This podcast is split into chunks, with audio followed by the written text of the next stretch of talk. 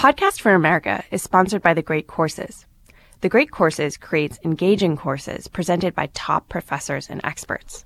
One course I recently watched and enjoyed is the Great Courses series on turning points in American history. The Great Courses created a special limited time offer for listeners that's you guys out in podcast land.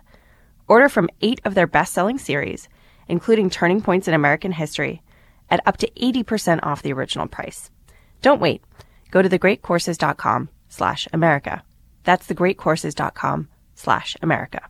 The following podcast contains explicit language. Hello, and welcome to Podcast for America, a show from Panoply about the preening self celebration of human striving and shamelessness that is a presidential campaign cycle. I'm Alex Wagner calling in from an undisclosed location at MSNBC. In D.C., we have Mark Leibovich, Chief National Correspondent for the New York Times. Hi, Mark. Hi, Alex. We, we won't talk about the bubble bath. I mean, that's what I'm. I mean, it's undisclosed, so we're not going to talk about the bubble bath. Wow, I'm we in- are definitely not talking about the bubble No, bath. no, my, no. There's no bubble. Anyway, go, go on. Just keep on introducing people. Annie Lowrey is off this week, but we have superb and super guest star Stuart Stevens, columnist with the Daily Beast, TV writer, and author of the forthcoming book Last Season: A Father, a Son, and a Lifetime of College Football. And of course, Stuart is a former strategist for the Mitt Romney campaign. Welcome, Stuart. Hey, it's great to be with you guys. We have a lot to talk about, and we're thrilled that you're joining us because this is the week we have all literally been waiting for the official first debate of the Republican candidates for the presidential nomination. First up, we're going to talk expectations, not just debate topics and tie colors, but actual important stuff. Like how many vindictives we can expect from Trump on such a night of uninterrupted time in the spotlight. And then we will get to the people not in the ring. For the candidates that did not make the top 10 cut, aka the adults table, are their campaigns dead in the water or is there still hope for playing the underdog card? And then at the end, a little segment we like to call If I Were in Charge, where things get a little easier because we become the supreme rulers of everything and everyone. So let's start with the first topic. The Fox debate is August 6th. And I would ask you, Stuart, when you look at all the hullabaloo that has surrounded this date and who's going to be on the stage, what are your expectations? Well, you know, uh, to my surprise, they're saying that they think they're going to get a really big ratings, and I, I think you have to credit Trump with that. Uh, otherwise, a, a, debate with a bunch of candidates, none of whom are that well known in, in August, would probably be sort of a yawner. I think you'll know pretty quickly how it's going to go down if they're going to the moderators are going to call a tight strike zone or let people sort of make up their own rules. What would your advice be to a candidate vis-a-vis Donald Trump? I mean, is the answer to engage or not? Look, as I said, I don't think anybody out there is running because Donald Trump is running. I think you have to just go out there and tell people why you want to be president and why you should be president. And if Donald Trump says something that is outrageous and you disagree with it, I think you're obligated really to disagree with it. But I don't think there's any points to be scored by uh, engaging Trump for the sake of engaging Trump. D- doesn't Donald Trump? Wouldn't it behoove him to actually to be almost conspicuously boring to to prove that he Yeah. actually has some baseline of sobriety? I think if Donald Trump had a boring debate, that would be a win for him. I guess I wonder, you know, when you're talking about 17 people running for office and the numbers are, we're talking about incremental p- points, points on points, per, tenths of percentage points that are going to qualify people to be Right. on the main stage or not.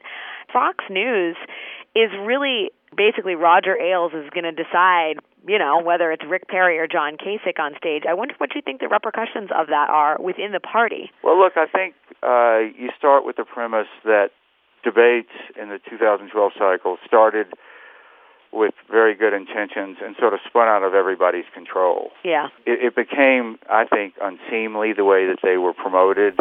Uh, placed the serious business of picking a president into more of sort of a game show or worldwide wrestling, some of it.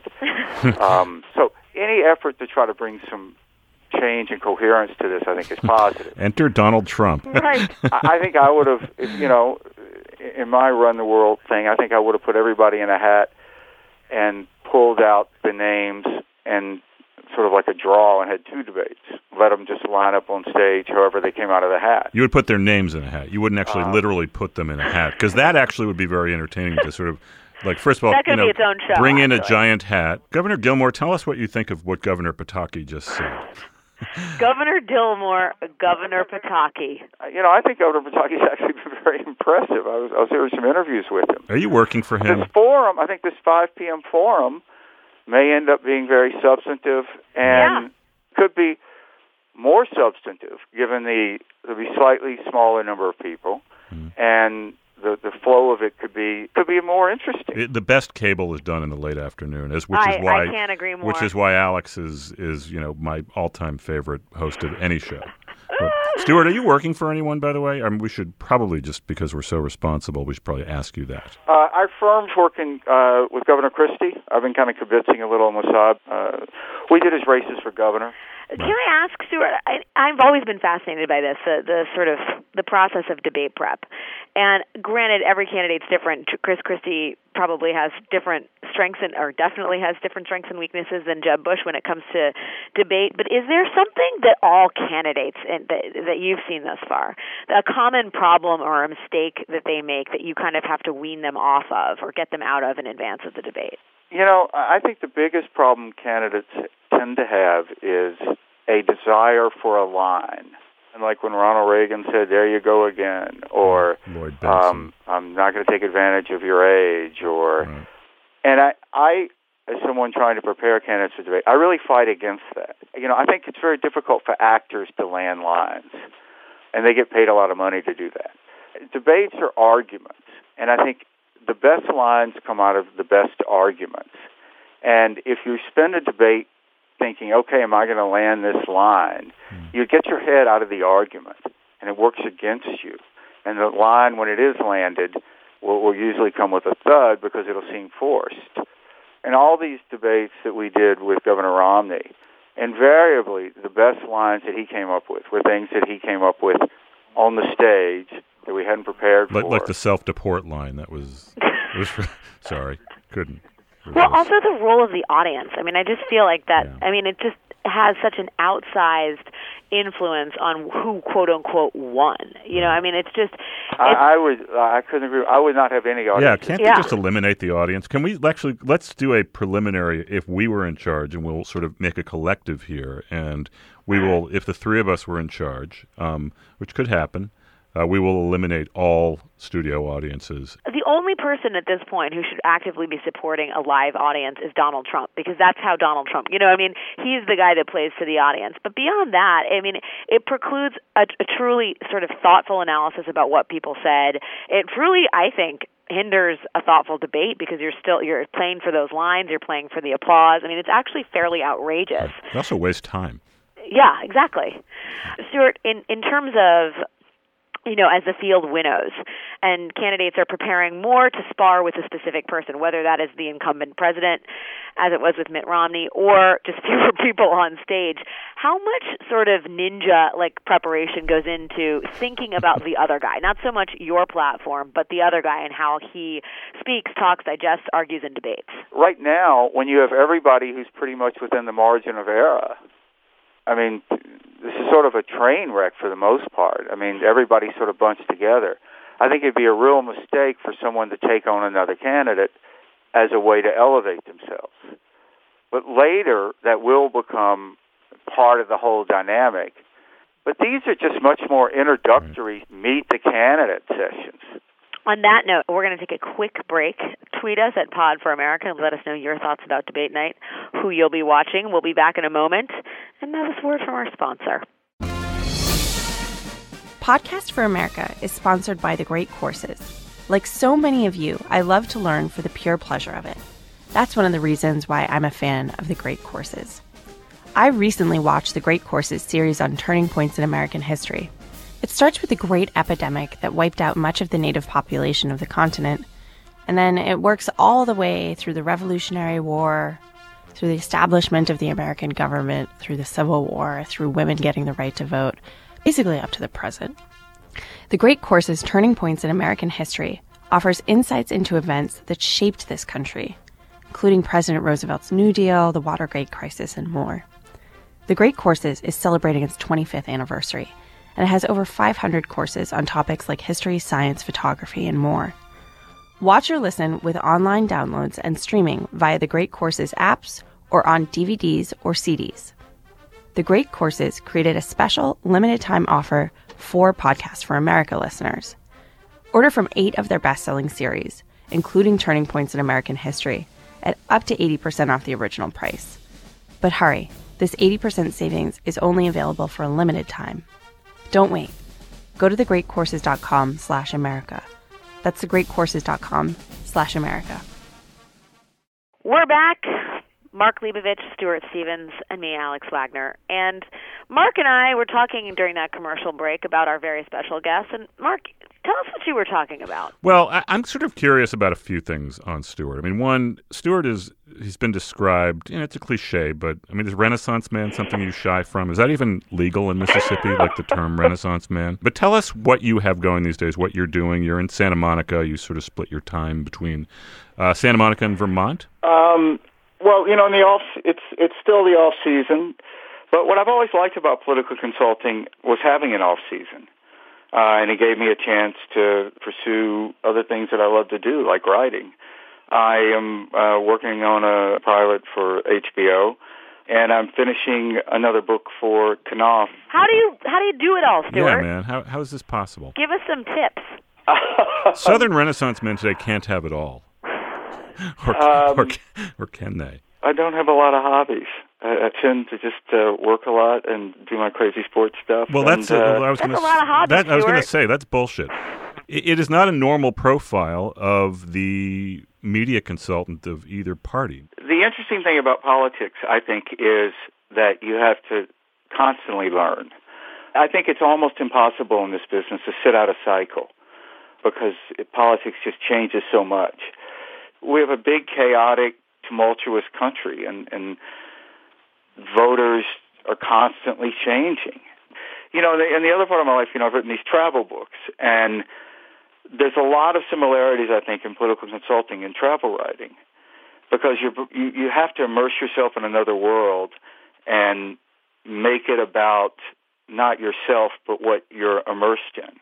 What's interesting about the media, certainly in 2012, and I think it's more so now, is there is absolutely no travel writing quality to it because nothing is immersive about it. It's all quick hits and going to the the sort of lowest common attention span denominator. And I'm sort of curious to get your observation on whether you think this has Im- improved or just continued to uh, spiral off the rails. You know, well, what I really miss, you know, if you go back and you read, you know, like the Boys on the Bus about the '72 campaign. Yeah it's very difficult now, given the just pure economics of it, to send reporters out to, you know, go spend a month in Ohio and or two months in Ohio, or uh, do what Haynes Johnson used to do, which was just report on the race by not being with the candidate at all.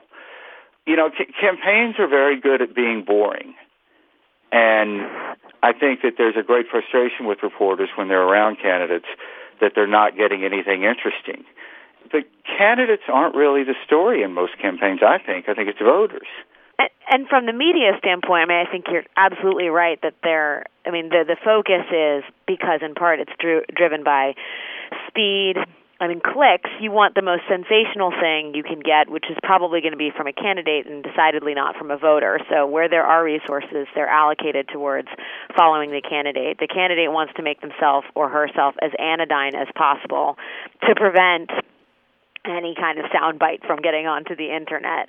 And so you have a, an increasingly dwindling number of not local based not local reporters based in the the media main media markets flying out for a short amount of time to try and get some crumb, which is a decidedly despondent assessment of where we are in terms of the game, right? I mean, it has its effect on politics too. I think I I wonder Stuart what you think of how Hillary Clinton has managed her campaign you know, talking about other campaigns, it's, you kind of end up in the position of calling Mad Dog and telling Belichick what he should do.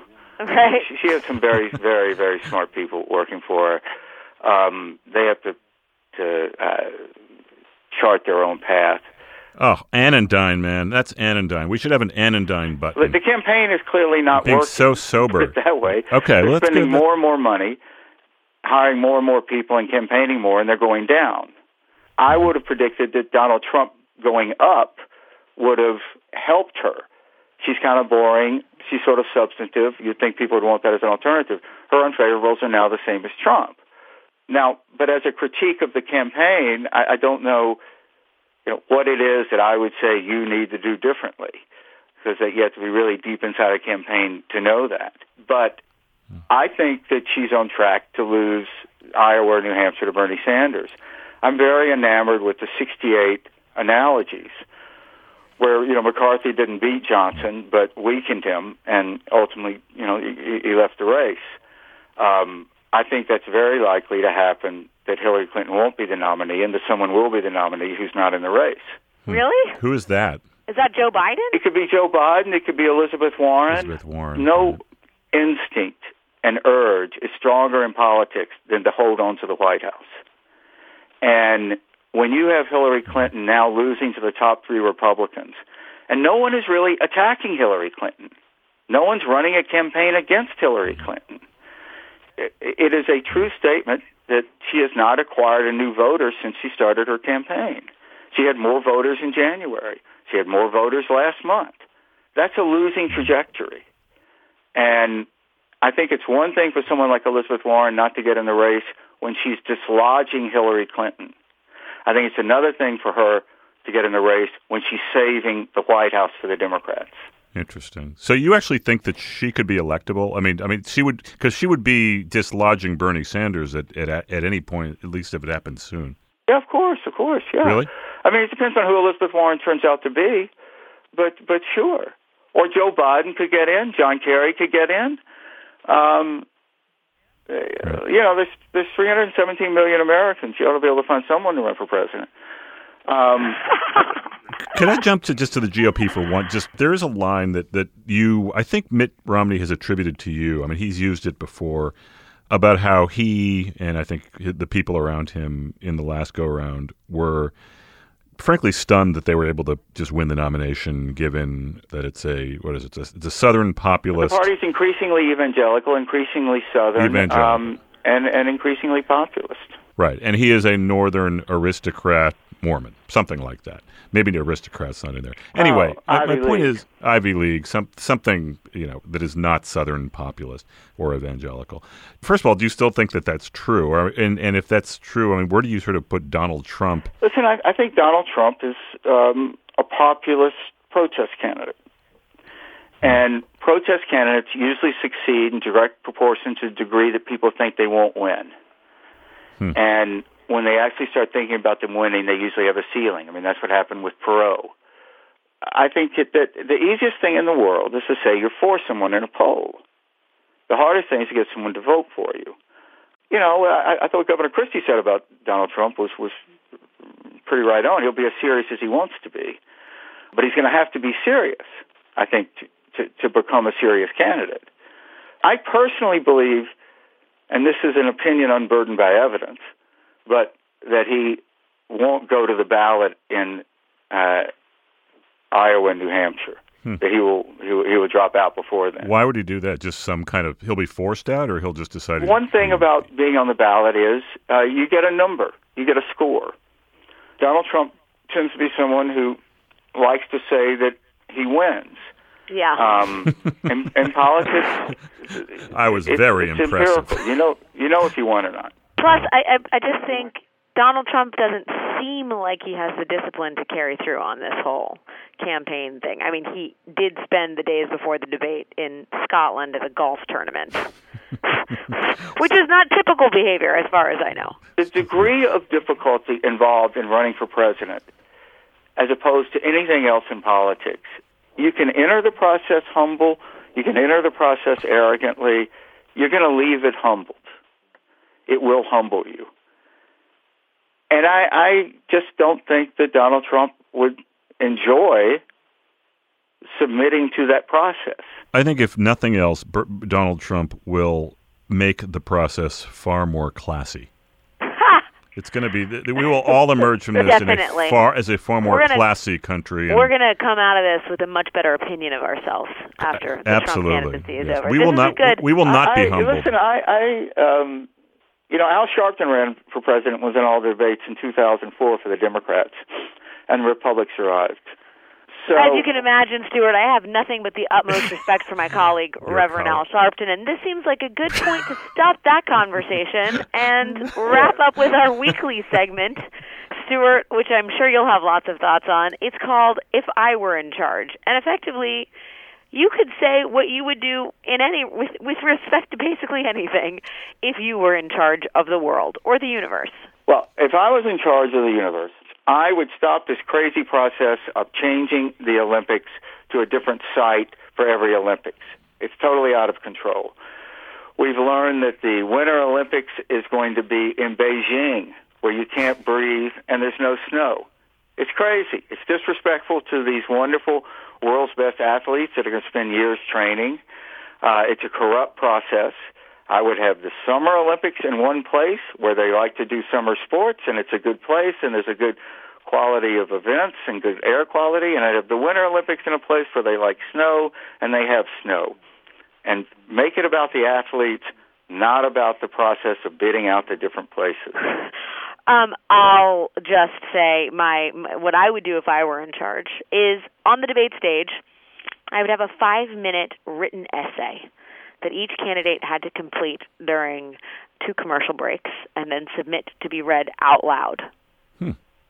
Because I actually, when we're talking about Stuart being a Renaissance man, I think writing, the constructing of a sentence, is an important thing for our commander in chief. It's an important skill for the commander in chief to have. And I also think it reveals a lot about personality. So I'd add a written portion to the debates. I like that. I like that a lot. I do too. Um, staying on the debate theme, since this is debate week, I would instead of devoting a segment, and I don't know what Fox's plan, but instead of devoting a segment to closing remarks or opening remarks, which I think is always very boilerplate and not that useful, I would designate one segment to, and call it the heckling round. Um, there would be no studio audience, as we've established earlier on in this podcast, but you could open up the floor to the other candidates heckling while the designated speaker is, Just is it allowed all out then. Yeah, just like while you, I mean, it could be even be a closing statement, but have the sort of other a primal scream. let a primal scream not well, well you'd want it you would want to be heard i mean you would want your heckles to be heard so and, and you would sort of draw straws i mean you I mean whoever would go first would probably be heckled more but i don't know i think that would be interesting and and perhaps um, cathartic. maybe cathartic and and also we would it would be revealing Heckling essays and two standing Olympic sites. We've learned Hmm. a lot on this podcast for America. We even have a This- heckling round of the olympics We sure in Mm-hmm. one place as long as it's in one city where the the the air for heckling is good, the altitude for heckling is good, and the the heckling community is a good one. That unfortunately is all the time we have for Podcast for America. Thank you, Stuart Stevens, for entering the lion's den and emerging victorious. It's a pleasure to have you on the show. It was great fun. Thanks, guys. Thanks also to our producer, Jocelyn Frank, and as always, Laura Mayer and Andy Bowers at Panoply. Please let us know what you think of the show. You'll find us on Twitter at Pod for America. Our email address is podcastforamerica at gmail.com. And again, Mark Leibovich will answer all your emails one by one. personally thank you for all of them by the way And yes, we do actually read them. Everyone who's written one, thank you. We appreciate them, and we're trying to listen to every every suggestion that you have. If you like us, please be sure to tell a friend or two or three or four, and subscribe to us in iTunes, Stitcher, or your favorite podcast app. And do not forget to leave us a rating or a comment wherever you subscribe. It helps other people discover our show. For Stuart Stevens and Mark Leibovich, I'm Alex Wagner in New York. Until next time, thanks for listening.